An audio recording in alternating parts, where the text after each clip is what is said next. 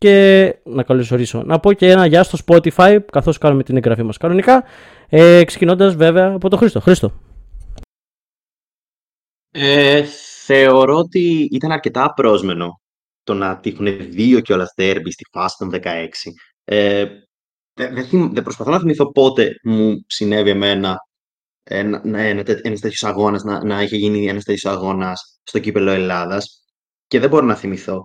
Ε, και είναι λίγο σαν, σαν να τυχαίνει στη φάση των 16 Champions League δύο ομάδες να κοντρά, δύο μεγάλες ομάδες να κοντράρουν. Γιατί συνήθως στη φάση των 16 δεν πετυχαίνεις τόσο πολλά derby στο Champions League. Έτσι και εδώ πέρα. Και θα έχει μεγάλο ενδιαφέρον, ειδικά για τη χρονική στιγμή του πρώτου αγώνα. Νομίζω ότι είναι μετά την λήξη ε, των ευρωπαϊκών υποχρεώσεων. Κυρίως μιλάω τώρα για Ολυμπιακό Παναθηναϊκό και ΑΕΚ.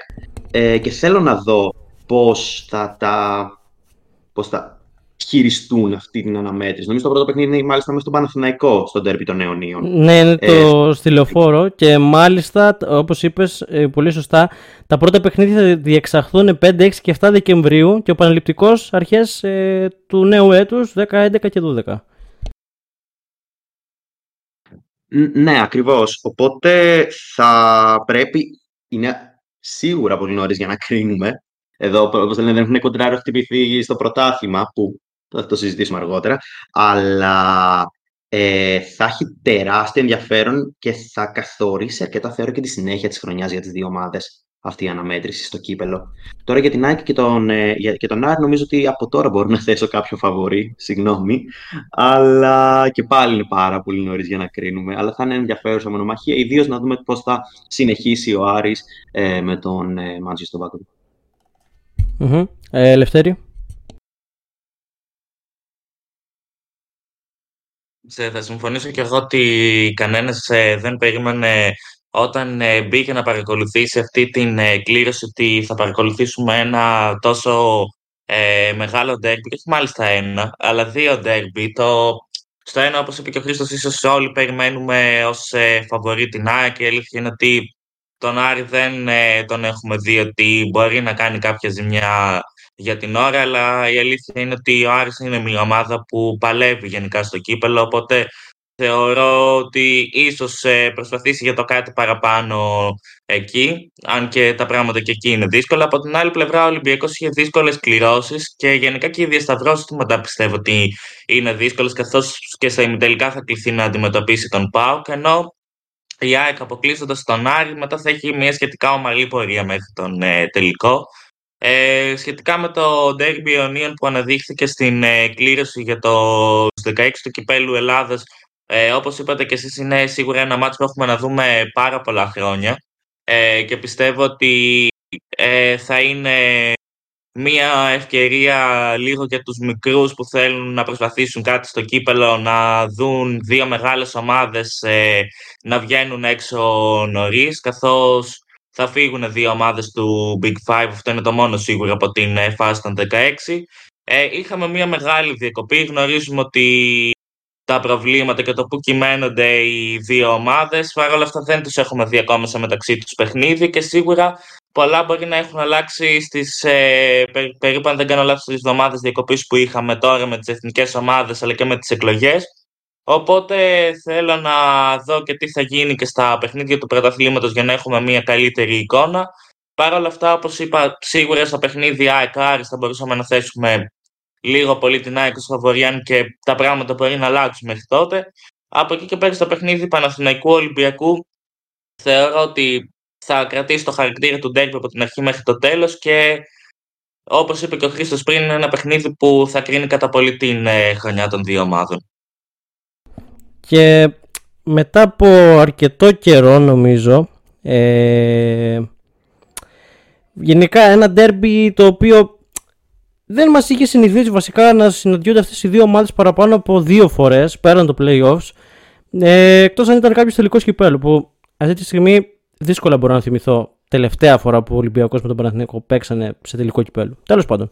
Ε, συνεχίζουμε με τα ζευγάρια. Εννοείται ότι είναι πολύ ενδιαφέρον και το παιχνίδι ε, του ΠΑΟΚ με το Βόλο. Ε, ο οποίος σχετικά για μένα νομίζω ότι κάπως ε, τις καπουλάρισε από τα μεγάλα, ε, από τους μεγάλους ε, τις μεγάλες ομάδες τέλος πάντων. Όφη και η Φυσιά επίσης ένα ωραίο ζευγάρι. Ε, Αστέρας Τρίπολης Πανσεραϊκός. Και έχουμε Λεβαδιακός Αιωλικός. Ε, αναγέννηση Καρδίτσας. Και ο νικητής θα παίξει με Λαμία. Βλέπω εδώ πέρα. Ή Νικηβόλου. Ε, είναι τα υπόλοιπα ζευγάρια. Πανετολικός ε, Καλυθέα και Λάρισα με την ομάδα που θα παίξει είναι ή ο Πανθρακικός ή ο Εθνικός ε, και ο νικητής με τον Ατρόμητο. Είναι γενικά είναι κάπως μπερδεμένα, τέλος πάντων. Ε, εγώ πιστεύω ότι θα έχουμε πάρα πολύ ωραία παιχνίδια, κυρίως ε, και στα ντέρμπι, γιατί ε, όπως είπα έχουμε πάρα πολλά χρόνια να τα δούμε και επιτέλους ε, θα δούμε ένα ντέρμπι Ιωνίων πέρα από, πέρα από πρωτάθλημα. Γιατί νομίζω ότι ούτως ή άλλως και οι δύο ομάδες είναι αρκετά, ε, πώς θα το πω, πλήρες στο, στο πρόγραμμά τους και γενικά λίγο δύσκολο να βγάλεις και φαβορή. Λοιπόν, συνεχίζουμε, φεύγουμε βασικά από τον χώρο του ποδοσφαίρου και με, ε, κάνουμε τη μετάβαση στο μπάσκετ.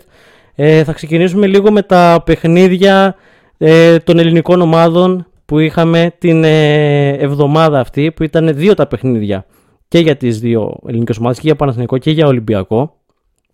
Ε, νομίζω ότι η τρίτη δεν πήγε τόσο καλά ε, για τις ελληνικές ομάδες. Ε, ο Παναθηναϊκός ιτήθηκε ε, από τη Φενέρ Μπαχτσέ με 83-69 και ο Ολυμπιακός ε, ιτήθηκε επίσης στο Μιλάνο κόντρα στην Αρμάνη στο παιχνίδι μάλιστα για τον ε, Κάιλ Χάινς ο οποίος έγινε ο πρώτος σε συμμετοχή, στις συμμετοχές ε, στη διοργάνωση.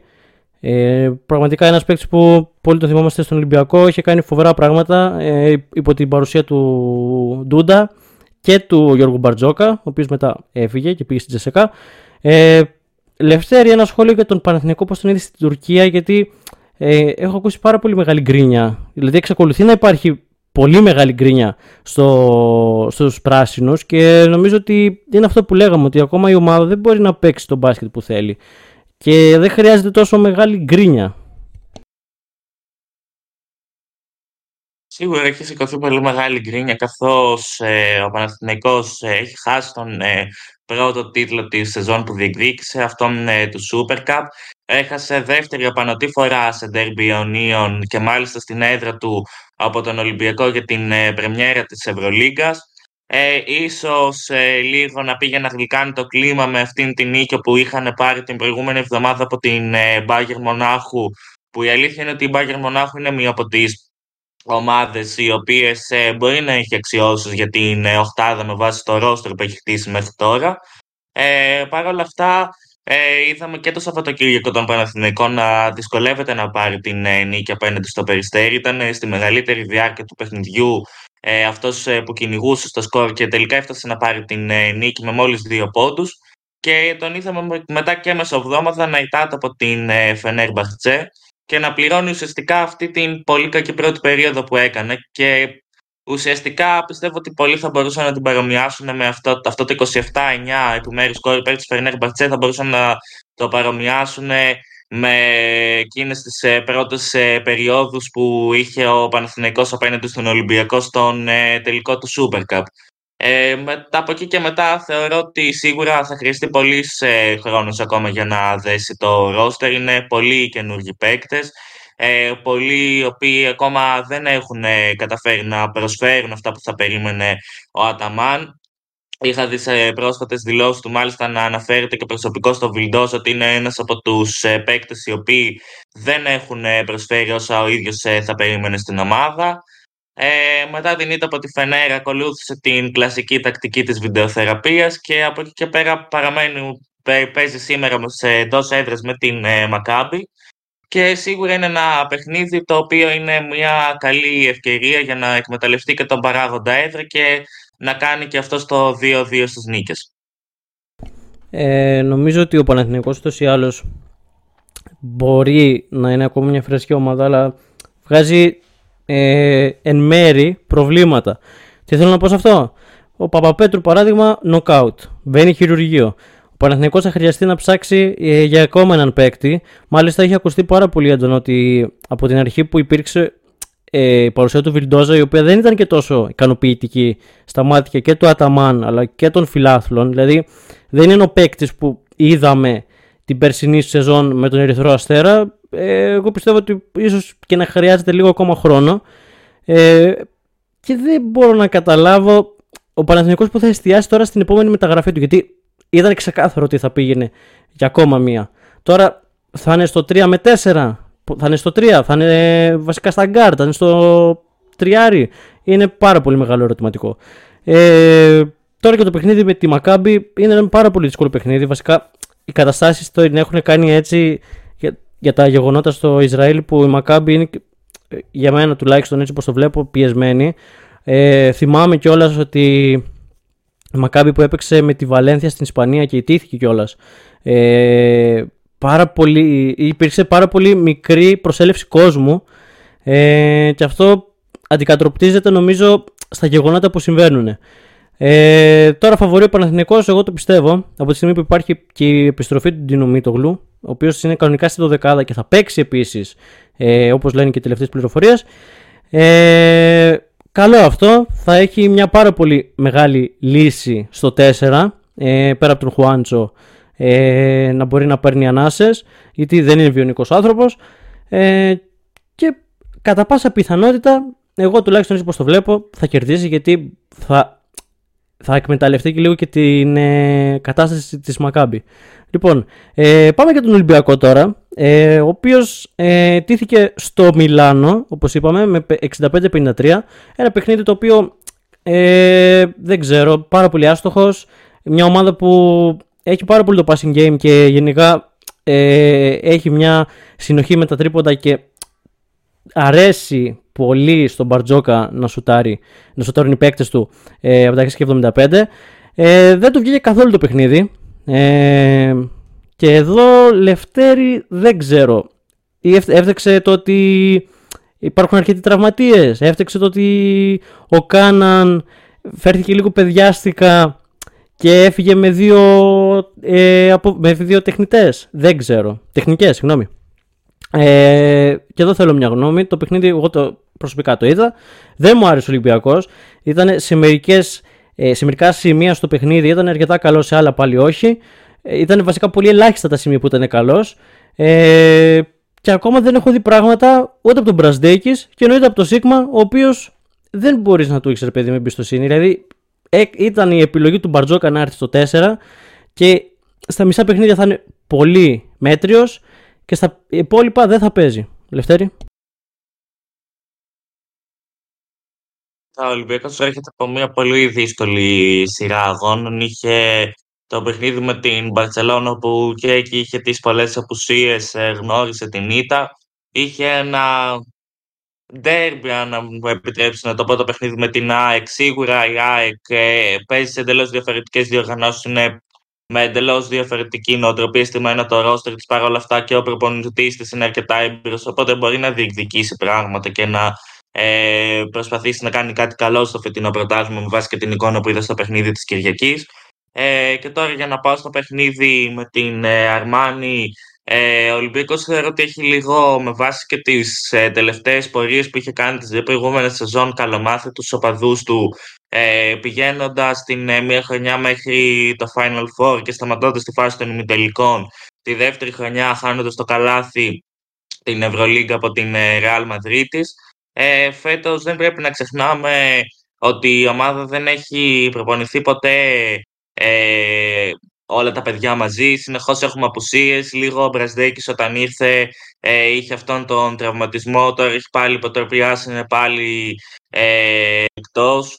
Ε, με το Σίγμα βγάζει συνεχώς ε, προβλήματα. Ε, τώρα είναι πάλι τραυματίες. Ε, γενικά μέσα στο γήπεδο δεν έχει πείσει για την ώρα με την εικόνα του. Δεν έχει καταφέρει να βρει την φόρμα που θα ήθελε. Και ταυτόχρονα με αυτόν τον τρόπο και με τις απουσίες που είχαμε τον προηγούμενο καιρό τόσο του Φαλ όσο και του τόσο του Φαλ όσο και του Γκόστο πιέστηκαν πάρα πολύ τόσο ο Μιλουτίνοφ όσο και ο walk-up stories, ε, καθώς δεν είχαν αλλαγές και αναγκάζονταν πολλές φορές να παίξουν Ε, ακόμα και στο παιχνίδι με την Παρτίζαν που θα αναφέρουμε μετά έγινε αυτό και αναγκάστηκαν να παίξουν 30 και 35 λεπτά ο καθένας. Ε, γιατί γενικότερα για την ώρα ο Βαρτζόκας δεν έχει εμπιστευτεί τους ε, δύο νεαρούς που ε, βάζει στις αποστολές των Τανούλη και των Αμπόση. Οπότε θεωρώ ότι αργά ή γρήγορα και όταν ε, θα μπουν σε full ρυθμούς και οι ερυθρόλευκοι και μπορούμε να έχουμε μια πιο ολοκληρωμένη εικόνα, δεν ε, θα απέκλει ακόμα και το ενδεχόμενο να δούμε κάποια μεταγραφή. Παρ' όλα αυτά, στην ερώτηση που μου έκανε σχετικά με το τι έφτιαξε στο παιχνίδι με την Αρμάνι Μιλάνο, ε, σίγουρα όταν έχεις τόσες απουσίες και ο Κάναν, ε, που είναι ένας από τους παίκτες, ο οποίος έχει και το τρίποντο, μπορεί να δώσει ένα στον Ολυμπιακό και αποβάλλεται κατά αυτόν ε, τον τρόπο και δεδομένου και των τόσων απουσιών που αναγκάζουν πολλούς ε, παίκτες ε, να παίζουν, ε, να έχουν πολλά λεπτά συμμετοχή τόσο στο πρωτάθλημα όσο και, στο, ε, και στην Ευρωλίγα. Ε, μόνο εύκολο δεν καθιστά για τους ερυθρόλευκους να πάρουν την νίκη. Οπότε θεωρώ λίγο η νίκη του Κάναν και λίγο το γεγονός ότι υπήρχαν οι απουσίες στους ερυθρόλευκους και αυτή η καταπώνηση στους παίκτες θεωρώ ότι συνετέλεσε σε αυτήν την ήττα απέναντι στην πολυμαχητική Αρμάν Μιλά. Ε, νομίζω ότι κιόλας ο Ολυμπιακός, ε, εγώ, εγώ τουλάχιστον έτσι πως έβλεπα το παιχνίδι, φαίνονταν εξ αρχής ότι δεν μπορούσε να πάρει το μάτς, δεν μπορούσε βασικά ε, να το φέρει στα μέτρα του. Γενικά η εικόνα του από την αρχή της σεζόν προβληματίζει. Ε, αλλά να πω την αλήθεια το προτιμώ από το να είναι πάλι τρένο ε, και να φτάσει ξέρω εγώ στη σειρά των playoffs ε, αν μπει στην οχτάδα ε, και να είχε αυτή την, ε, πώς το πω, αυτή την υποτρυπίαση και να είναι σε ένα παιχνίδι πολύ καλός, αλλά να είναι πολύ μέτριος, να τα χάνει γιατί πολύ απλά ε, δεν ξέρω, δεν είχε τόσο πολύ τη συγκέντρωση των παικτών του στο παρκέ ε, και για αρκετούς λόγους τέλος πάντων. Ε, λοιπόν, ε, για τον τρίτο γύρο ε, της Ευρωλίγκας είχαμε Παρτίζαν Μπαρτζελώνα 83-92, Φενέρμπαξ Πανεθνικός 83-69, Ανατολού Εφές ε, Βιλερμπάν 89-84, ε, Μπασκόνια Μπάγερν 68-76, Ραλ Μαδρίτη Ζαλγύρης, Ζάλγυρης Κάουνας 93-79, πάρα πολύ εύκολη νίκη για την ομάδα ε, της Ρεάλ, ε, Αρμάνι Ολυμπιακός 65-53, Ερυθρός Αστέρας Μονακό 76-82, ε, Virtus Μπολόνια Άλμπα Βερολίνου 87-76 και Βαλένθια με Μακάμπι Τελαβίβ 75-66. Ε, και πάμε στην τέταρτη αγωνιστική που δεν έχει ολοκληρωθεί εννοείται μιας και έχουμε ε, την ώρα που μιλάμε ε, βασικά σε ένα μισάωρο από τώρα τα πρώτα παιχνίδια της σημερινής αγωνιστικής ε, για να κλείσει και αυτή η τέταρτη ε, αγωνιστική. Ε, θα, θα σχολιάσουμε εννοείται το παιχνίδι του Ολυμπιακού με την Παρτίζαν το οποίο έληξε 98-94 στην παράταση. Οι Ερυθρόλευκοι εύκολα, έκαναν τα εύκολα δύσκολα. Υπήρξε ένα μεγάλο blackout στην τρίτη περίοδο το οποίο δεν τους κόστισε αλλά δεν θα είναι κάθε μέρα ρόδινα τα πράγματα για να μπορεί να σώζει την παρτίδα στην παράταση ε, και γενικά υπήρξε αυτή η, πώς θα το πω, αυτή ξέρω κεφαλιά από πάρα πολλούς τομείς. Ε, Λευτέρη, μια γνώμη για το παιχνίδι; Ναι, κοίτα, ο Ολυμπιακός ε, χθες ουσιαστικά ξεκίνησε πάρα πολύ καλά το παιχνίδι και όλοι πίστεψαν ότι ίσως και με τον παράγοντα έδρα θα πάρει με την ε, νίκη εύκολα ή δύσκολα. Παρ' όλα αυτά, ε, κανένας δεν περίμενε να γίνει αυτό το blackout στην ε, τρίτη περίοδο.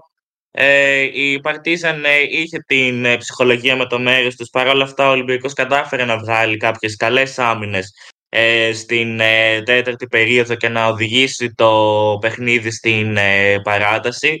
Το παιχνίδι μάλιστα δεν μπορούσε να μην είχε καν οδηγηθεί στην παράταση καθώς ο Ολυμπιακός δεν χρησιμοποίησε το φάουλ στα τελευταία δευτερόλεπτα με αποτέλεσμα ο Νάναλη που βρέθηκε ελεύθερος ε, να εκτελέσει πίσω από τη γραμμή των 6 και 75 να σκοράρει ένα τρίποντο και να δώσει ελπίδες στην Παρτιζάν ότι μπορεί να διεκδικήσει το παιχνίδι που στα τελευταία δευτερόλεπτα έμοιαζε να έχει χαθεί για τους Σέρβους. Από εκεί και πέρα, ε, σίγουρα ε, εδώ πέρα είδαμε πάλι να επιστρέφουν βέβαια κάποιοι παίκτες όπως ο Φάλ και ο Γκος. Δεν είχαν ε, την ε, εικόνα που θα περιμέναμε. Σίγουρα όμως ε, βοήθησαν όσο θα μπορούσαν με βάση και με το γεγονός ότι προέρχονταν από τραυματισμούς. Ο Γκος μάλιστα πέτυχε χθες και νέα πόντους. Ε, είχε και τρεις assist. Προσπάθησε όσο μπορούσε να δώσει ανάσε στον ε, Walkup. Παρ' όλα αυτά δεν μπορούσε να ε, παίξει για πολύ μέσα στο γήπεδο. Ο Walkup καταπονήθηκε για άλλη μια φορά. Είχε πάνω από 35 λεπτά συμμετοχής, ε, αν δεν κάνω λάθος. Και σίγουρα είναι κάτι το οποίο θα πρέπει να το δει ο Ολυμπικός, γιατί σε γενικές γραμμές ο Walkup είναι ένας παίκτης ο οποίος και έχω ξαναπεί ότι από τις εθνικές ομάδες δεν έχει σταματήσει, δεν είναι μηχανή. Είχε πάλι και με την Παρτιζάν μια, ένα πολύ καλό παιχνίδι. Πέτυχε 11 πόντους, μοίρασε και 4 assist. Είχε γενικά πάλι μια πολύ γεμάτη στατιστική παρά το γεγονός ότι ε, φορτώνεται πολύ χρόνο συμμετοχής στα τελευταία παιχνίδια. Ε, είχε πολύ πιστική εμφάνιση και ο Μιλουτίνοφ και σίγουρα ο Λαριτζάκης ήταν ο, το πιο κομβικό, είχε τον πιο κομβικό ρόλο καθώς μίλησε πάλι όπως ε, ξέρετε την ε, τελευταία στιγμή κατάφερε ε, να πετύχει 19 πολύ πολύτιμους πόντους για τους Ερυθρόλευκους και να τους οδηγήσει σε αυτήν την νίκη και το 2-2. Σίγουρα είναι μια νίκη ψυχολογίας και περιμένουμε να δούμε να επιστρέφουν επιτέλους και οι τραυματίες να αρχίσουν προπονήσεις επιτέλους για την ομάδα με όλους τους παίκτες διαθέσιμους και θα ήθελα να δω ε, με έναξη το, τα μάτια πρωταθλήματος να αρχίσουν να χρησιμοποιούνται και τα νέα παιδιά γιατί βλέπουμε ότι υπάρχουν τραυματισμοί μέσα στην ε, χρονιά. Οπότε θεωρητικά άμα έχουν ένα καλό ρυθμό από το πρωτάθλημα θα μπορέσουν να βοηθήσουν και την ομάδα ε, στην Ευρωλίγκα γιατί για την ώρα βλέπουμε παίκτες ε, να είναι συνεχώς και στην βασική πεντάδα και στο πρωτάθλημα και, στο, ε, και στην Ευρωλίγκα και αυτό πολλές φορές στερεί στην εικόνα της ομάδας και ίσως ε, να είχες στερήσει και στο χθεσινό παιχνίδι. Μπορεί να κέρδισες ο Ολυμπιακός, παρόλα αυτά ήταν πολλά τα σημεία που μπορούσαμε να πούμε ότι θα πιστεύουμε ότι εν τέλει θα έχανε. Ε, ακριβώς, γιατί ε, υπάρχουν αρκετές διαφορές σε σχέση με πέρσι. Ε, παράδειγμα με τα σέντερ. Πέρσι είχε αυτή την ευχαίρεια ο Μπαρτζόκας να αλλάζει συνεχώς του, τους τρεις ψηλούς που πέρσι ήταν ε, ε, Φαλ Μπολομπόι και ε, Ταρικ Πλάκ και φέτος έχει Μιλουτίνοφ ε, Φαλ επίσης και Τανούλη ο οποίος δεν αγωνίζεται σχεδόν καθόλου. OK, okay, εντάξει, είναι νεαρός παίκτης. Ε, πολύ δύσκολο να το χρησιμοποιήσει σε τέτοια παιχνίδια, τόσο κομβικά, ε, που η μπάλα καίει που λένε, αλλά στο πρωτάθλημα τουλάχιστον πρέπει να τον βλέπουμε, γιατί δεν γίνεται να παίζει και ο Μιλουτίνοφ και ο Φαλ στο κόκκινο. Ο Φαλ ο οποίος είχε έναν μυϊκό τραυματισμό, ε, ακόμα νομίζω ότι δεν έχει βρει τα πατήματά του, θέλει ακόμα λίγο χρόνο. Ε, και όντως να δούμε και τους υπόλοιπους παίκτες να μπαίνουν λίγο σε πρόγραμμα. Γιατί προς το παρόν η κατάσταση του Ολυμπιακού είναι λίγο περίεργη. Ε, τώρα για την υπόλοιπη ομάδα συμφωνώ με τον ε, Λαρετζάκη. Ε, βασικά μου θύμισε πολύ τον παίκτη ε, της προηγούμενης σεζόν στα πρώτα παιχνίδια όπως ήταν τότε στη Βαρκελόνη στην τελευταία περίοδο που έκανε πραγματικά θαύματα, πράγματα και θαύματα. Ε, ακόμα και όταν η μπάλα έγινε στις βολές και το trash talking που δεχόταν από τον, ε, από τον Λεντέι κατάφερε να έχει την ψυχραιμία και να σκοράρει. Εκτός αυτού, ε, πολύ μεγάλο μπράβο και στο Walk, ο οποίο περιόρισε αρκετά το πάντερ μέχρι την τελευταία περίοδο τουλάχιστον και μέχρι το, την παράταση. Ήταν αρκετά ε, χρήσιμη, χρήσιμες οι άμυνες του και αυτό φάνηκε και στην τελευταία μετά τον μπρος πίσω. Υπάρχουν αρκετά ε, σχόλια για αυτή την απόφαση των διαιτητών ότι ο παίκτης της ε, Παρτιζάν δεν ε, έκανε αυτή την παράβαση, τέλος πάντων. Και εκτός αυτού ε, είχαμε και τον Μιλουτίνοφ, ο οποίος για μένα, εντάξει, έβαλε τις βολές, πολύ σημαντικό, ε, αλλά δεν εκμεταλλεύτηκε αρκετά το ότι υπήρξε πολύ μεγάλο ε, πρόβλημα ε, στην ομάδα του Νομπράτοβιτς ε, στον ψηλό. Ε, Ολυμπιακός καλός ή κακός, χρειάζεται ακόμα βελτίωση. Νομίζω ότι φταίει κιόλας ότι η προετοιμασία που έκανε δεν λειτουργήσε. Βασικά ήταν πάρα πολύ, ήταν μηδαμινή σε σχέση με πέρσι. Ε, δεν προετοιμάστηκε καλά. Εντάξει, υπήρχαν και οι εθνικές. Ε, υπήρχε το Μουντομπάσκετ, αλλά και πέρσι υπήρχε το Eurobasket. Ε, και χρειάζεται προσοχή, όπως ο Τόμας Γόκα πέσει συνέχεια στο κόκκινο και χρειάζεται να ξεκουράζεται, γιατί δεν γίνεται να βγάλει έτσι όλη τη σεζόν. Ε, εν τέλει, ο Ολυμπιακός νίκησε 98-94, πήρε τη δεύτερη του νίκη στη φετινή σεζόν. Είχαμε και το παιχνίδι της Φενέρ Μπαχτσέ με την ε, Βιλερμπάν 101-86, φοβερό παιχνίδι. Ε, Μπασκόνια Ζάλγκυρης Κάουνας 82-99 και Ρεάλ Μαδρίτη με την Αρμάνι 88-71. Ε, εδώ η πρωταθλήτρια Ευρώπης έχει ξεκινήσει πάρα πολύ δυναμικά τη σεζόν. Μετράει ήδη 4 νίκες ε, σε 4 παιχνίδια και είναι πραγματικά εντυπωσιακό. Ε, μιας και μπορεί να διευρύνει και αυτό το σειρί ε, γιατί στην επόμενη αγωνιστική βέβαια έχουμε και El Clásico αυτά τα συζητήσουμε ε, την άλλη Παρασκευή για, την, ε, για τις ομάδες για, τα, για την επόμενη αγωνιστική μιας και έχουμε και το σημερινό σε 8 η ώρα Μονακό ε, Άλμπα Βερολίνο 8 και μισή Ανατολού Εφέ Βαλένθια 9 και 4 το παιχνίδι του Πανεθνικού με τη Μακάβη Τελαβίβ στο ΆΚΑ. 9 και μισή Μπαρτσελώνα Μπάγιρν επίσης ενδιαφέρον παιχνίδι. Και στις, ε, την ίδια ώρα έχουμε το Βιλερμπάν Ερυθρό Αστέρα που θα κλείσει ουσιαστικά αυτά τα δύο παιχνίδια, την αγωνιστική, ε, για αυτή την εβδομάδα. Λοιπόν, πάμε σε ένα σύντομο διάλειμμα. Να ακούσουμε λίγο τη μουσικόλα μας να χαλαρώσουμε, να επιστρέψουμε με το ντέρμπι που έχουμε αυτή την εβδομάδα γιατί πραγματικά εδώ σηκώνει πολύ εδώ είμαστε για το δεύτερο μέρος της εκπομπής μας ε, The Hustlers και συνεχίζουμε με το derby, το πολύ αναμενόμενο derby ε, Ολυμπιακός Παναθηνικός στο Φάληρο την ερχόμενη Κυριακή το οποίο ε, νομίζω ότι το περιμένουμε όλοι πώς και πώς γιατί είναι derby ονίων φυσικά ε, θα υπάρξει πολύ μεγάλη ίντριγα για αυτό το παιχνίδι. Ε, και εννοείται ότι θέλω και εδώ τη γνώμη των ε, παιδιών για να μας πούν για βασικά τις προβλέψεις που έχουν γιατί είχαμε και το international break. Συνεχίζουμε από εκεί που το αφήσαμε. Βασικά δεν μπορώ τα international break. Νομίζω ότι ρίχνουν κάπως τον ρυθμό που πάνε να βρουν μερικές ομάδες τέλος πάντων. Ε, λοιπόν να ξεκινήσω με το Χρήστο ε, να μου πει πώς βλέπει το παιχνίδι γιατί και ο Παναθηναϊκός ε, όπως διαβάζω έχει σχετικά μία απώλεια ε, του Κλέιν Χέισλερ, μικρό το κακό, ενώ για τον Ολυμπιακό τα γνωστά πάνω κάτω. Ε, Χριστό. Ναι, ε, θα διαφωνήσω στο κομμάτι για το international break. Νομίζω ότι αναστατώνει τη, τη φόρμα των ομάδων και μπορούμε να δούμε και όταν ξεκινάς με ένα τέτοιο derby θα υπάρξουν κάποιες ανατροπές, κάποιες, κάποια πρόσμενα αποτελέσματα. Τώρα, στην προκειμένη περίπτωση, δεν ξέρω ποια από τις δύο ομάδες θα μπορούσε να ευνοήσει αυτό. Όμως, θα είναι... Νομίζω ότι ε, θα δούμε έναν ενδιαφέρον αγώνα, ο οποίος θα έχει σίγουρα... Ε, θα, θα κρυθεί στις λεπτομέρειες, κατά την άποψή μου, και, θα, και οι δύο πλευρές θα έχουν κάτι να πάρουν από αυτόν τον αγώνα, κάτι που να μην τους αρέσει από την λειτουργία τους στο συνολικό παιχνίδι, πιστεύω. Τώρα συγκεκριμένα από τη μία ο Ολυμπιακός βλέπω ότι έχει αποκτήσει κάποιοι παίκτες του ξεχώρισαν στο break. Ε, είδα ότι ο, είδαμε ότι ο LKB και ε, έκανε πολύ καλή εμφάνιση με την εθνική του και σίγουρα θεωρώ ο Μασούρας ήταν αυτός που ξεχώρισε και με την εθνική Ελλάδας. Οπότε πιστεύω ότι πάνω κάτω από το κέντρο και μπροστά τον Ολυμπιακό μπορούμε να τον προβλέψουμε πώς θα παραταχθεί.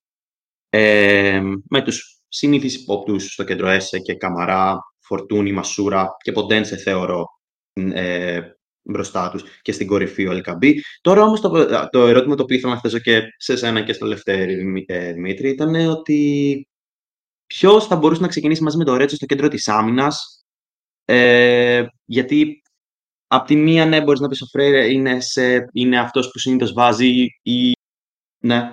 Αλλά θεωρώ ότι τώρα θα είναι διαθέσιμος να αγωνιστεί με τον Ολυμπιακό ε, και ο Μπιανκόν. Και ήθελα να ρωτήσω αν ή τον έβλεπες να παίξει βασικός στο παιχνίδι με τον Παναθηναϊκό, αν θα ήταν ένα καλό, μια καλή ημέρα για να κάνει το δεμπούτο του. Κοίτα, πάντα ένα ντέρμπι. Ε, είναι derby, ρε παιδί μου. Είναι πολύ μεγάλο ρίσκο βασικά να βάλεις έναν παίκτη ο οποίος δεν έχει αγωνιστεί. Βασικά, ο Μπιανκόν έχει αγωνιστεί με τον Ολυμπιακό Β. Οπότε να πούμε ότι έχει πάρει κάπως αγωνιστικά λεπτά φέτος. Και δεν ξέρω, να σου πω την αλήθεια, από τον ε, Ντόι θα προτιμούσα κάτι άλλο. Ο Ντόι πολύ, πολύ φιλότιμος παίκτης, ε, πολύ καλός, απλώς είναι αργός και μερικές φορές χάνει πολύ εύκολα τον παίκτη του γιατί οι τοποθετήσεις του είτε θα είναι λανθασμένες, είτε δεν θα έχει προλάβει ε, να έχει καλύψει το κενό χώρο και έχουμε δει το Ρέτσο να τρέχει για δύο. Ε, ο Μπιανκόν είναι ένα πολυοργαλείο γιατί ε, θεωρείται και back, δεξί back και, ε, και stopper. Ε, γιατί είναι και αλτικός, είναι και ψηλός, ε, γρήγορος ε, και πιστεύω ότι θα ήταν μια λύση ε, εφόσον δεν χρησιμοποιήσει τον Ντόιαν και δεν το νομίζω γιατί τα τελευταία ρεπορτάζ μιλάνε για το δίδυμο που είχαμε δει και κόντρα, στη, το, κόντρας στην Τόπολα, στην, Κροατία, στη, συγγνώμη, στη Σερβία. Οπότε δύσκολο. Σαν αλλαγή δεν θα μου φαίνονταν περίεργο να σου πω αλήθεια. Εκτός αν δούμε κάποια πολύ μεγάλη έκπληξη, μιας και ο Φρέιρε λίγο δύσκολο να προλάβει. Δούμε τον Μπορόζο που επίσης ε, δεν έχει πάρει πολλά λεπτά συμμετοχής και λίγο στα πρότυπα του Σισε. Ε, πολύ, κοίτα, το ερώτημα που έθεσες πραγματικά μου έχει κάψει λίγο τον εγκέφαλο γιατί από τη μία θέλω να τον πιανκών, από την άλλη είναι ένα παιχνίδι πάρα πολύ δύσκολο. Οπότε δεν ξέρω πώς θα μπορέσει να τα απεξέλθει σε ένα τέτοιο derby. Σε ένα τέτοιο παιχνίδι βασικά που είναι και derby. Δηλαδή δεν μπορείς να βάλεις ένα παίκτη που για μένα τουλάχιστον θεωρείται ακόμα ανέτοιμος, ήταν και από τραυματισμό. Όπως και ο Μαρ Ρίτσαρτ που δεν τον έχουμε δει καθόλου. Αν και δεν, δεν ξέρω καν αν θα είναι στην αποστολή να πω είναι αλήθεια. Που λογικά θα είναι γιατί εφόσον δεν είναι ο Φρέιρε, χρειάζεται κάποιον ακόμα. Δηλαδή, πες ότι ε, ο Ολυμπιακός παρουσιάζει προβλήματα στο μυντικό δίδυμο και τραυματίζει παράδειγμα ο Ντόι.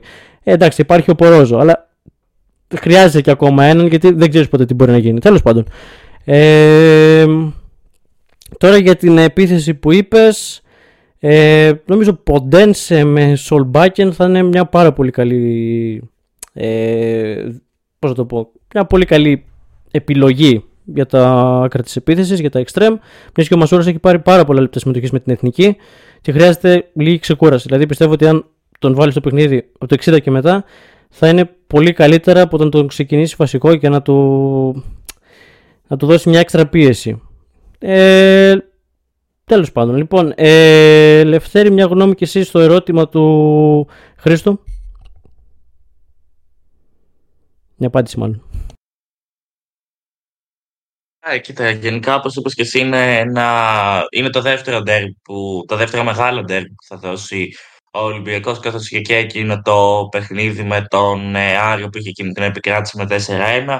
Ε, σίγουρα είναι ένα παιχνίδι που θα θέλει να πάρει ο Ολυμπιακός καθώς έχει μόλι, απώλεια μόλις ενός βαθμού οπότε θεωρητικά θέλει να αρχίσει να χτίζει την διαφορά και να προσπαθήσει να διατηρηθεί σε αυτή την ε, πρώτη θέση που βρίσκεται για την ώρα.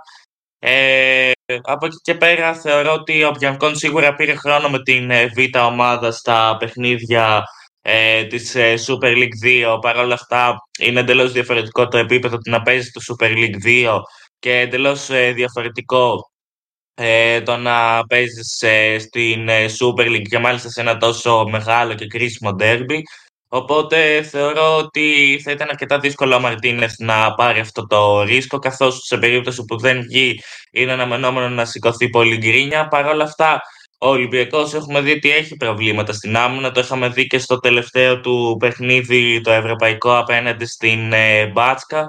Ε, οπότε θεωρώ ότι κάποια στιγμή, ε, ίσως ακόμα και στο παιχνίδι, όπως είπες και εσύ, να περάσει ως αλλαγή, καθώς θα χρειαστεί να τον τεστάρει και αυτόν ο Μαρτίνε, θα δεις σε τι επίπεδο είναι, πόσο μπορεί να βοηθήσει την ομάδα, καθώς έχουμε δει ότι υπάρχουν αμυντικά προβλήματα και ελπίζουμε ότι με τον ερχομό και του Ρίτσαρτς που ακόμα δεν τον έχουμε δει και με τον Πιανκό να βοηθήσουν και εκείνοι ούτως ώστε να λυθεί αυτό το πρόβλημα του Ολυμπιακού που στα τελευταία μας βλέπουμε να δέχεται εύκολα γκολ.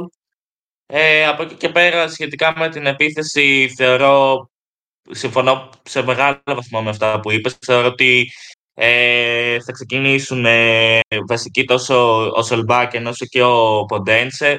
Είναι παίκτες του οποίους τους έχει ήδη δοκιμάσει ο Μαρτίνεθ, ειδικά ο Ποντένσε με τον ερχομό του ε, με την επιστροφή του μάλλον στον ε, Ολυμπιακό έχει δείξει ότι είναι ένας εντελώς διαφορετικός παίκτης σε σχέση με τον παίκτη που είχαμε γνωρίσει στο πρώτο του πέρασμα. Έχει και την δημιουργία στο ρεπερτόριό του και το σκοράρισμα πλέον.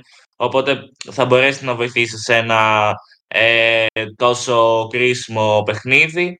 Ε, και συμφωνώ και σε αυτό που είπες ότι ο Μασούρας δεν είναι ένας πάρα πολύ καλός παίκτης που μπορεί να βοηθήσει, πάρα, μπορεί να βοηθήσει τα μέγιστα τον Ολυμπιακό. Μάλιστα η θέση που τον βάζει ο Μαρτίνεθ ε, πίσω από τον ε, Φόρ, τον βοηθά αρκετά και στο σκοράρισμα. Παρ' όλα αυτά δεν ξέρω κατά πόσο θα ήταν 100% έτοιμος να ξεκινήσει βασικός. Ε, Παρ' όλα αυτά θα ήταν μια πολύ καλή επιλογή για να έρθει από τον πάγκο, όπως είπες.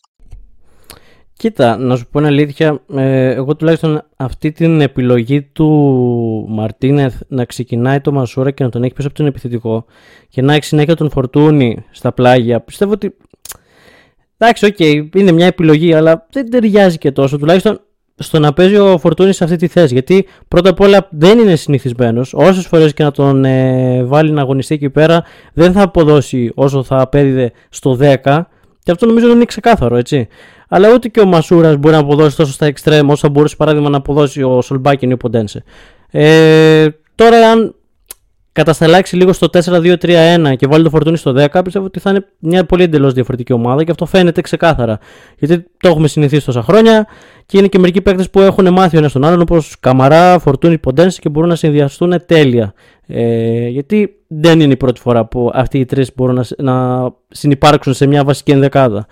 Ε, τώρα για τον ε, Ποντένσε είναι, εντάξει, είναι ένας παίκτης ο οποίος ήρθε ε, με πολύ μεγάλες πεπιθήσεις ότι θα, μπορεί, θα μπορέσει να ανταπεξέλθει στον ε, Ολυμπιακό και σε 6 παιχνίδια έχει σκοράρει 4 γκολ και έχει μοιράσει 2 assist. Δηλαδή, εντάξει, τι να πεις για αυτό το παίκτη.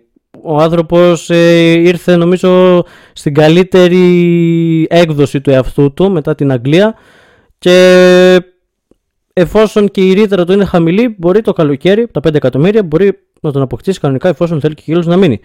Ε, τώρα για τον Παναθηναϊκό, να κάνουμε και μια συζήτηση για το τριφύλι. Ε, εγώ να πω την αλήθεια, ο Παναθηναϊκός, ε, τουλάχιστον οι παίκτες του που είχαν τις ευρωπαϊκές υποχρεώσεις τους, ε, Ιωαννίδης, Πόραρ, ε, τα καταφέρανε πάρα πολύ καλά. Ο Ιωαννίδης κόντρα στην Ολλανδία ήταν πραγματικά πάρα πολύ καλός. Κέρδισε αρκετές εναέριες μονομαχίες και δυσκόλεψε πάρα πολύ βαντακιάκε. Ειδικά τον Ακέ. Ε, τον είχε βάλει ρε παιδί μου.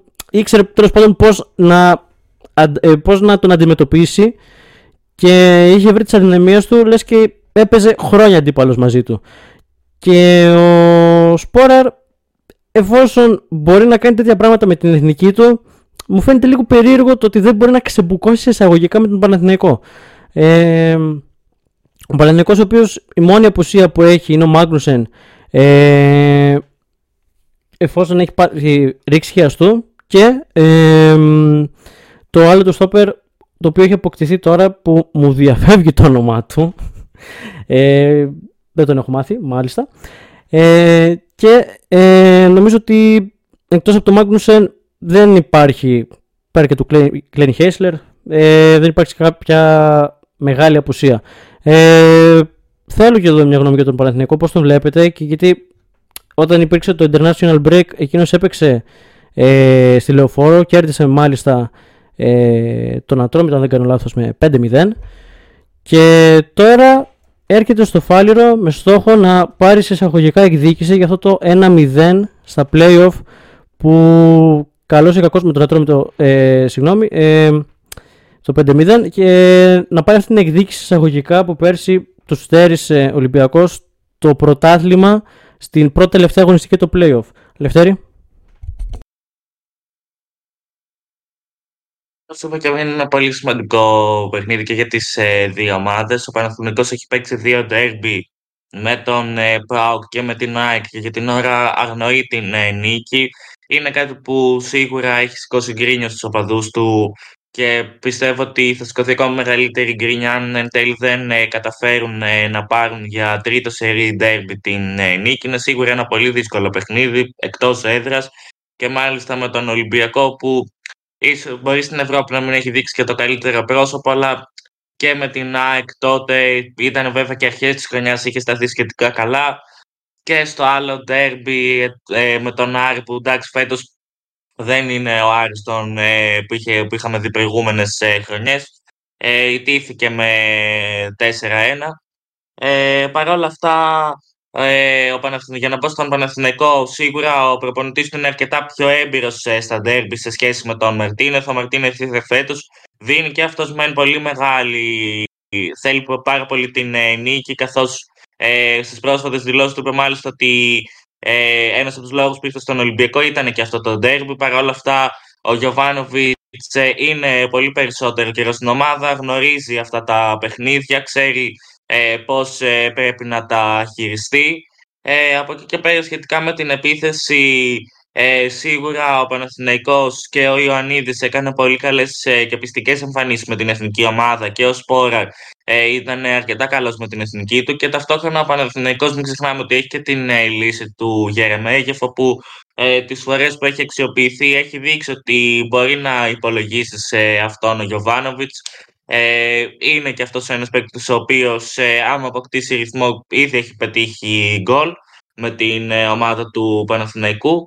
Ε, οπότε θεωρώ ότι θα είναι ένα ε, παιχνίδι που ίσως ο Παναθηναϊκός μπει λίγο πιο αποφασισμένος στο παιχνίδι από την άποψη ότι ε, κυνηγάει την ε, πρώτη νίκη του στα ντέρμπι και ταυτόχρονα με τις ε, απώλειες βαθμών ε, που είχε είναι στο μείον 3 από τον Ολυμπιακό και δεν θα ήθελε να βρεθεί κι άλλο πίσω καθώς είναι από τις ε, ομάδες όπου ε, θα παίξει δυνατά για το πρωτάθλημα οπότε ένας καλός παράγοντας για να κρίνουμε το πόσο ικανός είναι να αντέξει αυτή την κούρσα είναι τα ντέρμπι. Οπότε θεωρώ ότι θέλει να αποδείξει ο Παντούς ότι μπορεί να ανταπεξέλθει και στα ντέρμπι και ίσως το δούμε ένα διαφορετικό πρόσωπο σε σχέση με τα προηγούμενα δύο παιχνίδια που δεν κατάφερε να πάρει την νίκη απέναντι σε ΠΑΟΚ και ΑΕΚ. Ε, νομίζω ότι ούτω ή άλλως ο Παναθηναϊκός κακά τα ψέματα ε, έρχεται πολύ αποφασισμένος για αυτό το παιχνίδι ε, Χρήστο και εσύ μια γνώμη; Ε, ναι και εγώ θεωρώ ότι είναι για τον Παναθηναϊκό τα δύο χαμένα προηγούμενα derby, ε, χαμένα. Η ισοπαλία με τον Πάο και το Nike ε, έχουν σηκώσει πολύ, ε, έχουν προκαλέσει αρκετή γκρίνια τόσο στους οπαδούς όσο και μέσα στους κύκλους της ομάδας. Όμως ε, για μένα το επίκεντρο θα ήταν στο κέντρο, στη μάχη ουσιαστικά του κέντρου μεταξύ των δύο ομάδων. Ε, θεωρώ ότι εκεί πέρα θα πρέπει να εστιάσει ο για να ελέγξει το παιχνίδι του. Αλλά δεν πρόκειται να... Ε, θεωρώ πως στην σκέψη για την κορυφή της επίθεσης του Τριφυλιού, ο Ιωαννίδης για εμένα θα πρέπει να είναι στη βασική ενδεκάδα. Ε, πέραν αυτού, ο Πάλμερ Μπράουν νομίζω ήταν ο, ο αμυντικός τον οποίο είχες αναφέρει Δημήτρη. Α, μπράβο, ναι, ναι, ναι. ναι ναι. Ε, εντάξει, είναι, είναι μια πόλια βάθους θεωρώ για τον Παναθηναϊκό. Θεωρώ ότι θα δούμε ε, το σύνθεση, ε, το, τον ε, Σέγγεφελτ και τον Γετβάη να ξεκινάνε στο κέντρο της άμυνας. Ε, και επίσης θα είναι το πρώτο ντέρμπι μετά την επιστροφή του με τον Ατρόμητο, θα είναι και ε, το πρώτο ντέρμπι για τον Βαγιανίδη, ο οποίος είχε χάσει, είχε τραυματιστεί ε, στον αγώνα με τον Μπάζ Γιάννενα και αν θυμάμαι καλά και είχε χάσει και το μάτς με την ΑΕΚ και το μάτς με τον ΠΑΟΚ. Είναι νομίζω μια δυναμική επιστροφή για τον Παναθηναϊκό. Γενικώ δεν μπορώ να δω πώς θα μπορούσε να αντιμετωπίσει ο Παναθηναϊκός τον Ολυμπιακό με τι σχήμα, με τι επιλογές πάνω κάτω ε, στην αρχική ενδεκάδα. Αλλά αυτό το καθιστά για μένα αυτό το παιχνίδι αρκετά ενδιαφέρον ως προς το κομμάτι του απρόβλεπτου ποιος θα μπορούσε να κυριαρχήσει. Γιατί βλέπω και, μπορώ να δω και τις δύο πλευρές να φεύγουν με το τρίποντο. Νομίζω ότι μια ισοπαλία θα με απογοήτευε, ας πούμε. Ε, κοίτα, ε, με βάση πέρσι, ας το πούμε έτσι, είχαμε ούτως ή άλλως μια ισοπαλία στο 0-0.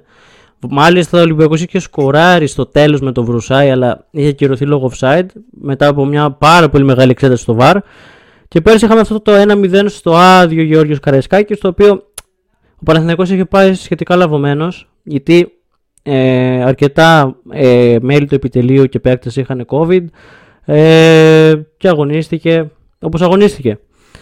Ε, τώρα μια ισοπαλία δεν ξέρω. Στο ντέρμπι όλα μπορούν να γίνουν. Μάλιστα έχουμε, φέτος θα έχουμε 6 ντέρμπι, οπότε κάπου θα έχουμε μια ισοπαλία. Αλλά δεν νομίζω να είναι σε αυτό το παιχνίδι. Ε, ή αν υπάρξει ισοπαλία θα μπει σίγουρα γκολ. Ένα-ένα θα πάει, 2-2 θα είναι χορταστικό. Εγώ αυτό πιστεύω. Γιατί ε, ο Παναθηναϊκός τουλάχιστον σε θέμα ε, άμυνας είναι πάρα πολύ καλός. Βέβαια, λείπει ο Μάγνουσον, ο οποίος για μένα ήταν, είναι ένα πολύ καλό στόπερ. Και ο Ολυμπιακός δεν ξέρω κατά πόσο έχει δουλέψει την άμυνά του σε αυτό το, σε αυτό το διάλειμμα με τις εθνικές. Γιατί πραγματικά φέτος αυτό, αυτή είναι η, η αχίλιος φτέρνα. δεν μπορώ να το πω κιόλας. Η αχίλιος φτέρνα του. Που ε, φαίνεται σε πάρα πολλά παιχνίδια. Αν και στην αρχή λέγανε εντάξει, η άμυνα είναι σχετικά καλύτερη. Ναι, αλλά δεν ήταν με καλύτερες αντιπάλους εισαγωγικά. Και φάνηκε από το πρώτο παιχνίδι στους ομίλους του Europa ε, με τη Freiburg. Λοιπόν, ε, σε αυτό το σημείο να πούμε ότι έχουμε και άλλα παιχνίδια, δεν είναι μόνο το derby, θα αναφερθούμε και στα υπόλοιπα μάτς του ε, ελληνικού πρωταθλήματος. Ε, μιας και ξεκινάμε από σήμερα σε μισή ώρα με το Λαμία Πας Γιάννενα στις 8.30. Αύριο η αγωνιστική δράση έχει ε, Πανετολικός Βόλος στις ε, 5.30. 8 η ώρα Άρης Πανσεραϊκός. Ο Αστέρας Τρίπολης φιλοξενεί την ΑΕΚ σε ένα πάρα πολύ ενδιαφέρον παιχνίδι την Κυριακή στις 4 η ώρα. Ε, την ίδια ώρα έχουμε το Κηφισιά Όφη. Πάω Κατρόμητο στις 6.30 και κλείνουμε την αυλαία με το Ντέρμπι κλασικά ε, Ολυμπιακός Παναθηναϊκός.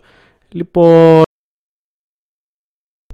λοιπόν, εδώ είμαστε για το τελευταίο μέρος της εκπομπής μας ε, για να μιλήσουμε για τα πρώτα αθλήματα σε, ε, στην ευρωπαϊκή ζώνη τέλος πάντων, ξεκινώντας από την Αγγλία και το πιο ε, νομίζω ενδιαφέρον παιχνίδι που δεν είναι άλλο από το ντέρμπι του Λονδίνου αλλά θα δώσω την πάσα μου ε, στο Χρήστο γιατί πολύ έχω φλιαρίσει σήμερα ε, να δώσω το λόγο και σε κάποιον άλλον.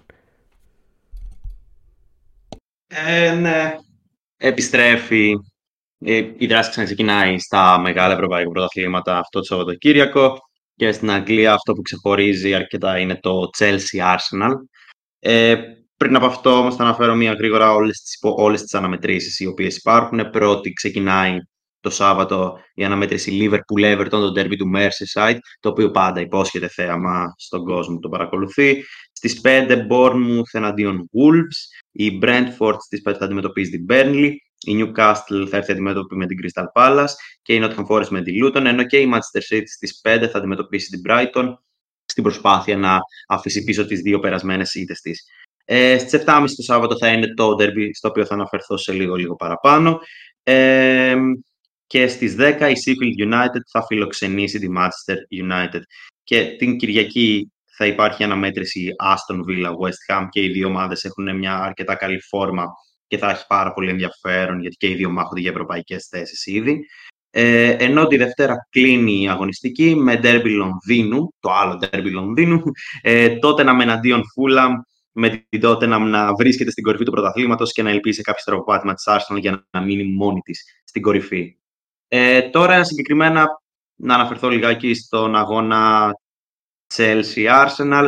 Ε, νομίζω ότι από τη μία μπορεί κάποιος να ορίσει ως φαβορή την Arsenal, δεδομένη της φόρμας της μέχρι στιγμής. Η νίκη επί της Manchester ήταν αρκετή για να μας πείσει ότι πάει πάρα πολύ καλά η ομάδα. Ε, αλλά από την άλλη η Chelsea έχει αρχίσει να μπαίνει σε μία, να αρχίσει να παίρνει στροφές. Έχει τρεις ερηνίκες, ε, με Brighton στο κύπελο, με Fulham και Burnley στο πρωτάθλημα. Οπότε νομίζω ότι αυτή τη στιγμή η Chelsea έχει μία ικανότητα για να σταματήσει την ομάδα του Αρτέτα, όμως ε, όσες φορές την Arsenal τίνει κάποιος να την ξεγράφει ως προς το ότι okay, η Arsenal είναι απλά η Arsenal, έχει μια πάρα πολύ καλή ομάδα, αλλά μέχρι εκεί η Arsenal επιστρέφει και καταφέρνει και παίρνει την νίκη. Ή έστω το θετικό αποτέλεσμα, όπως ας πούμε στην περίπτωση, θετικό αποτέλεσμα, την ισοπαλία στην περίπτωση με την Tottenham. Ε, ελαφρύ φαβορή η Arsenal, αλλά η Chelsea δεν, πρόκειται, δεν θεωρώ ότι θα πέσει χωρίς να πολεμήσει ε, τους κανονιέριδες.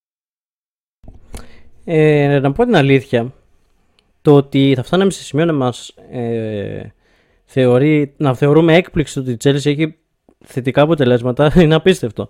Ε, πρώτα απ' όλα εμένα απίστευτο μου φάνηκε όταν ο Μούντρικ άρχισε επιτέλους να σκοράρει. Μια τόσο μεγάλη μεταγραφή που ο Ουκρανός είχε γενικά ήταν το next big thing και είναι ακόμα και σχετικά έχει μια συνοχή στο σκοράρισμα τώρα. Έχει βασικά ξεκινήσει να πυροβολεί εισαγωγικά. Ε, θα είναι ωραίο ματσάκι πιστεύω, όπως και το Liverpool Everton, ε, γιατί υπάρχει μεγάλη αντιπαλότητα μεταξύ των δύο ομάδων.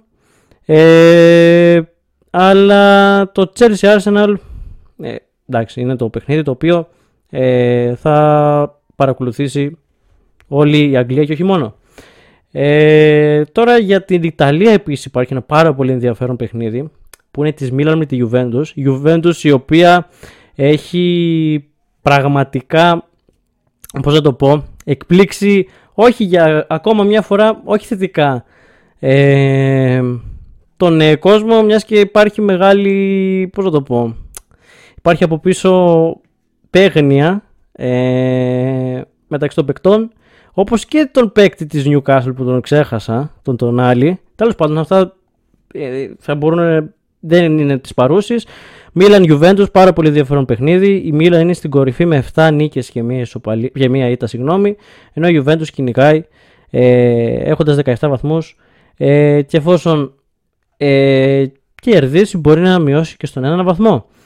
Ε, πολύ ενδιαφέρον παιχνίδι. Ε, Δυστυχώς δεν τα πάω τόσο καλά με την Ιταλία όσο τα πάει ο, ο Τάσος, ο οποίος ε, τη Δευτέρα θα είναι κλασικά στο ημίχρονο διπλό τελικό. Ε, εγώ θα πω και την Ισπανία που σχετικά. Ε, πώς θα το πω. Ε, είμαι λίγο πιο ενημερωμένος. Ε, με το πιο ενδιαφέρον παιχνίδι θα έλεγα ότι είναι της Μπαρτσελώνα με την Athletic Bilbao. Ένα πάρα πολύ ενδιαφέρον παιχνίδι.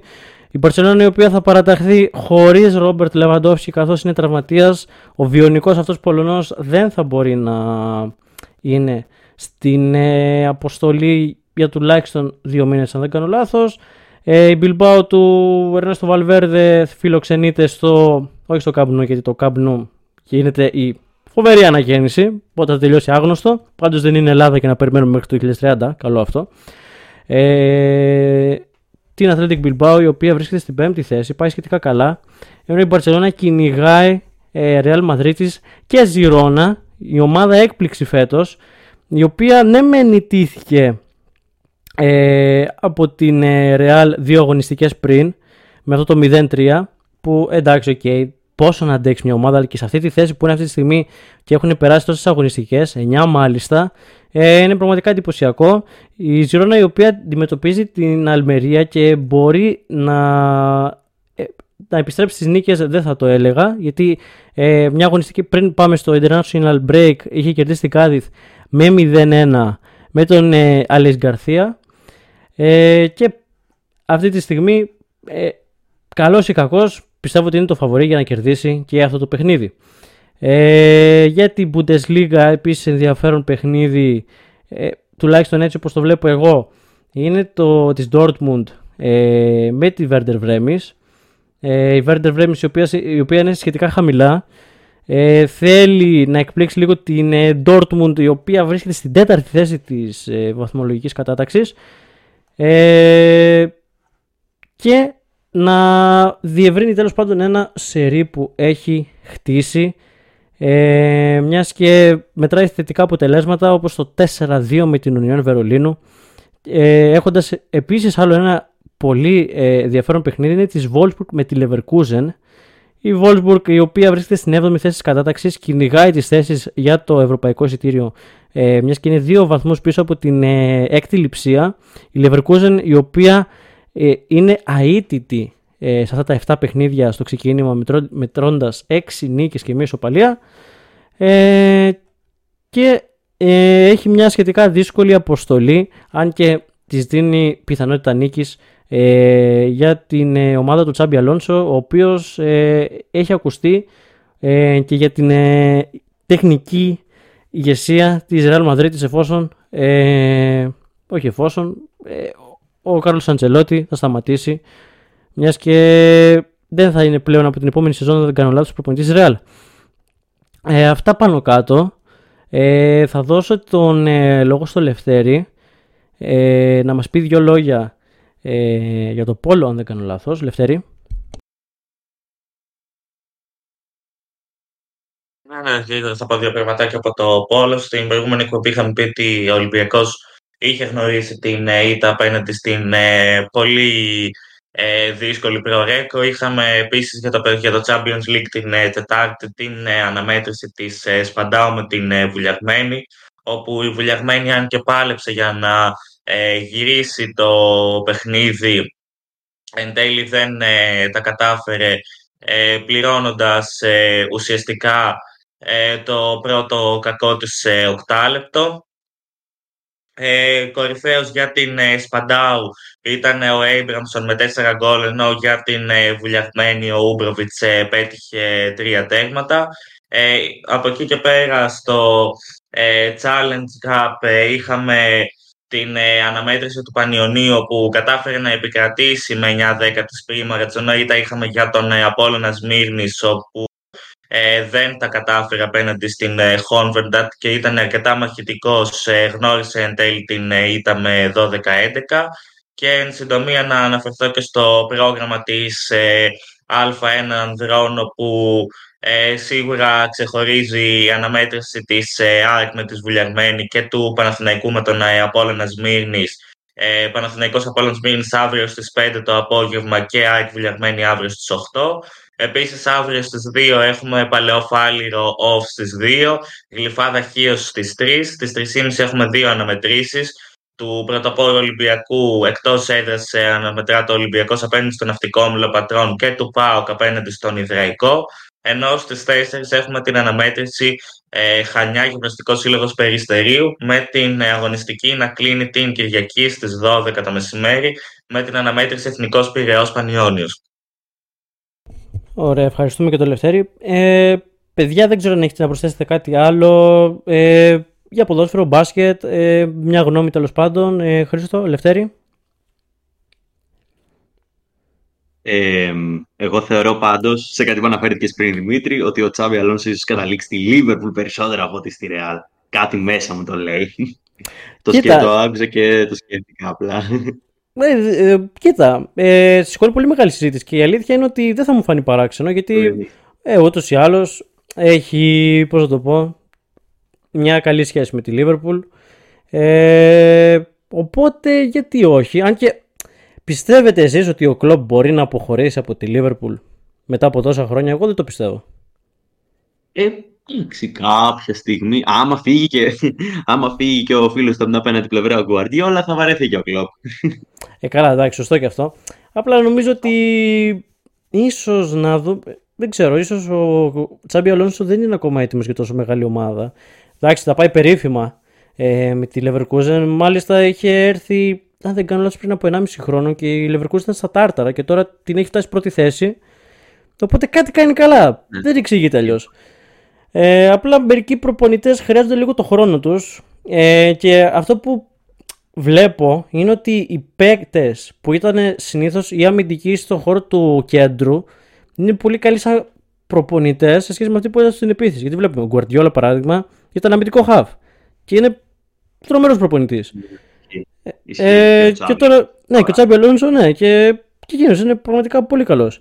Ε, εντάξει, τώρα για το Βιέρα που ήταν επίσης και ήταν στην Crystal Palace, ε, δεν το πήγε και θαυμάσια μπορούμε να πούμε. Τέλος πάντων, εντάξει, είναι ο καθένας. Ναι. Προ υπεράσπιση του, η η ομάδα της Crystal Palace την πρώτη χρονιά του Βιέιρα θεωρείται μία από τις πιο πολλά υποσχόμενες, αλλά εν τέλει ήταν ε, ο Γκάλαχερ αυτός ο οποίος έκανε την ομάδα να ξεχωρίζει και όταν αποχώρησε έκανε και τη δουλειά του Βιέιρα. Αλλά ισχύει αυτό που λες. Ε, ναι, εντάξει. Ε, πιστεύω ότι είναι έκαστος στο είδος τους που λέει. Δηλαδή, δεν μπορείς να περιμένεις από κάποιον που ήταν παίκτης και θα γίνει προπονητής ότι θα είναι. Πώς να το πω. Και εκεί θα είναι αρκετά καλός. Παράδειγμα, ο Γκατούζο. Εντάξει, ήταν και κοινωνικό χάφα, αλλά δεν το λες και σούπερ προπονητής. Ε, ναι, όπως και ο. Όπως και ο... Ναι. Εξίσου σκληρό. Ο Πύρλο. Ο Πύρλο, Εμένα μπράβο. δεν την ε, Juventus, ας πούμε. Ε, νομίζω ότι κανέναν δεν ενθουσίασε ο Πύρλο. Πιο πολύ βραχνάς ήταν, τέλος πάντων. Ε, βέβαια, αυτό που λέμε για τους επιθετικούς, που ήταν στο κέντρο βασικά μεσοεπιθετικό, ήταν ο Ζιντάν, ο οποίος τρεις χρονιές έκανε στη Real, τρία Champions League πήρε. Δεν ξέρω, είχε βάλει στοίχημα ναι. με τον εαυτό του. Μπορώ να τα καταφέρω τόσο καλά και από τη στιγμή που έφυγε από τη Real το 2018, αν δεν κάνω λάθος, δεν έχει αναλάβει καμία ομάδα. Και δεν ξέρω και το λόγο. Ναι. Δηλαδή, περιμένει, είναι σαν να λέει, θα περιμένω να φύγει ο Αντσελότη, θα αναλάβω τη Real, θα τη πάρω άλλα τρία Champions League και θα ξαναφύγω. Μια τέτοια λογική. Ή μπορεί να το περιμένει την Γαλλίας. Και αυτό, ναι. Αν και ο Ντεσάν τα πάει σχετικά καλά. Αν και. Σχετικά ναι, καλά. Είχε στο Euro το 2021 είχε. Ναι, είχε πολύ μεγάλη γκρίνια όταν είχε αποκλειστεί από την Ελβετία στα πέναλντι. Και ήταν από τη στιγμή που πήγε στο παγκόσμιο κύπελο και κουβαλούσε μια κατάρα το ότι όποιος παίρνει το παγκόσμιο κύπελο Βασικά αυτό το κουβαλάνε οι τελευταίες χώρες το κουβαλούσαν. Στα, στη φάση των ομίλων αποκλείσε κατευθείαν. Όπως η Ισπανία το είχε πάρει το 10 και το 14 πήγε σπίτι της. Το ίδιο και η Γερμανία που το πήρε το 14 και το 18 το ίδιο. Πριν η Γαλλία. Ναι, ναι. Ε, δεν ξέρω. Ιταλία, ναι, ναι, ναι. Η Ιταλία το 6 που και το 10 πήγε πολύ χάλια. Ε, βασικά το 2010 και η Ιταλία και η Γαλλία δεν τα πήγαν. Καλά, καλά, ισχύει. Ναι. Ε, αυτά πάνω κάτω. Νομίζω ότι έχουμε ακόμα πολύ δρόμο για να δούμε εφόσον η Real δεν νομίζω ότι θα θέλει να αντικαταστήσει τόσο γρήγορα τον Αντσελότη, μιας και. Εντάξει, OK. Okay, Μερικές αποφάσεις του δεν μου αρέσουν, όπως να μην υπάρχει ένα σωστό σέντερ φορ. Αν και ακούγεται ε, ότι μπορεί να πάρει τον Χούλιαν Αλβαρέζ, ε, τον Αλβαρέζ μάλλον, της ε, Manchester City και πιστεύω ότι είναι μια πάρα πολύ καλή λύση. Ε, σου λέει δεν έρχεται το Εμπαπέ. Δεν έρχεται το Εμπαπέ, ας πάρουμε. Είναι πάνω στην καρδιά, αλλά είναι. Ε, ναι. Ε, είναι, νομίζω ότι ο Άλβαρες είναι πραγματικά ένα πάρα πολύ καλός σέντερ και το ότι είναι στη σκιά. Ναι. Και, και, και η ιδέα του συνδυασμού του με τον Τζουτ ε, Bellingham και τον Vinicius νομίζω ότι είναι πάρα πολύ να ταιριαστεί και για τις άμυνες. Και είναι πολλά υποσχόμενο striker γιατί έχουμε δει ότι όσες φορές έρχεται από τον πάγκο ε, και αντικαταστά, γιατί κάνει την αντικατάσταση από το Χάλαντ είναι πραγματικά απίστευτος. Δηλαδή θυμόμαστε ναι. και στον ε, ημιτελικό με τη Real ε, ο Χάλαντ δεν ήταν και στα καλύτερά του. Μπήκε μέσα ο Άλβαρες, κατευθείαν γκολ. Ε, είναι διαφορετική. Ναι, είναι διαφορετική κιόλας ε, τύπου striker. Δηλαδή ο Χάλαντ δεν έχει αυτό το αυτό το, την οτροπία βγαίνω έξω, παίρνω την μπάλα, μπαίνω μέσα στην περιοχή, σκοράρω. Είμαι, είμαι μέσα στο κουτάκι μου, περιμένω να μου έρθει την μπάλα, σκοράρω. Ε, αυτό δεν, δεν το έχει ακόμα σαν ρεπερτόριο και δεν ξέρω αν θα το έχει. Ε, πρέπει να το βελτιώσει αρκετά. Ενώ ο Άλβαρες είναι πιο έτσι ευέλικτος striker. Τέλος πάντων. Ε, ε, αυτά πάνω κάτω. Ε, ευχαριστούμε πάρα πολύ όσοι μας ακούσατε. Εννοείται ότι μπορείτε να μας ακούσετε και στο Spotify και στο YouTube, μιας και το live θα μείνει κλασικά πάντοτε στο κουμπάκι ζωντανά. Μπορείτε να μας ξανακούσετε. Ανανεώνουμε το ραντεβού μας την επόμενη Παρασκευή. Εννοείται ότι τη Δευτέρα έχουμε ένα ημίχρονο διπλό τελικό με τα παιδιά ε, να ε, σχολιάζουν για, τα, για το derby και όχι μόνο, και για το derby του Λονδίνου και για το derby στην ε, Ιταλία. Ε, ευχαριστώ πάρα πολύ και τον Λευτέρη και τον Χρήστο. Να είστε καλά. Γεια σας.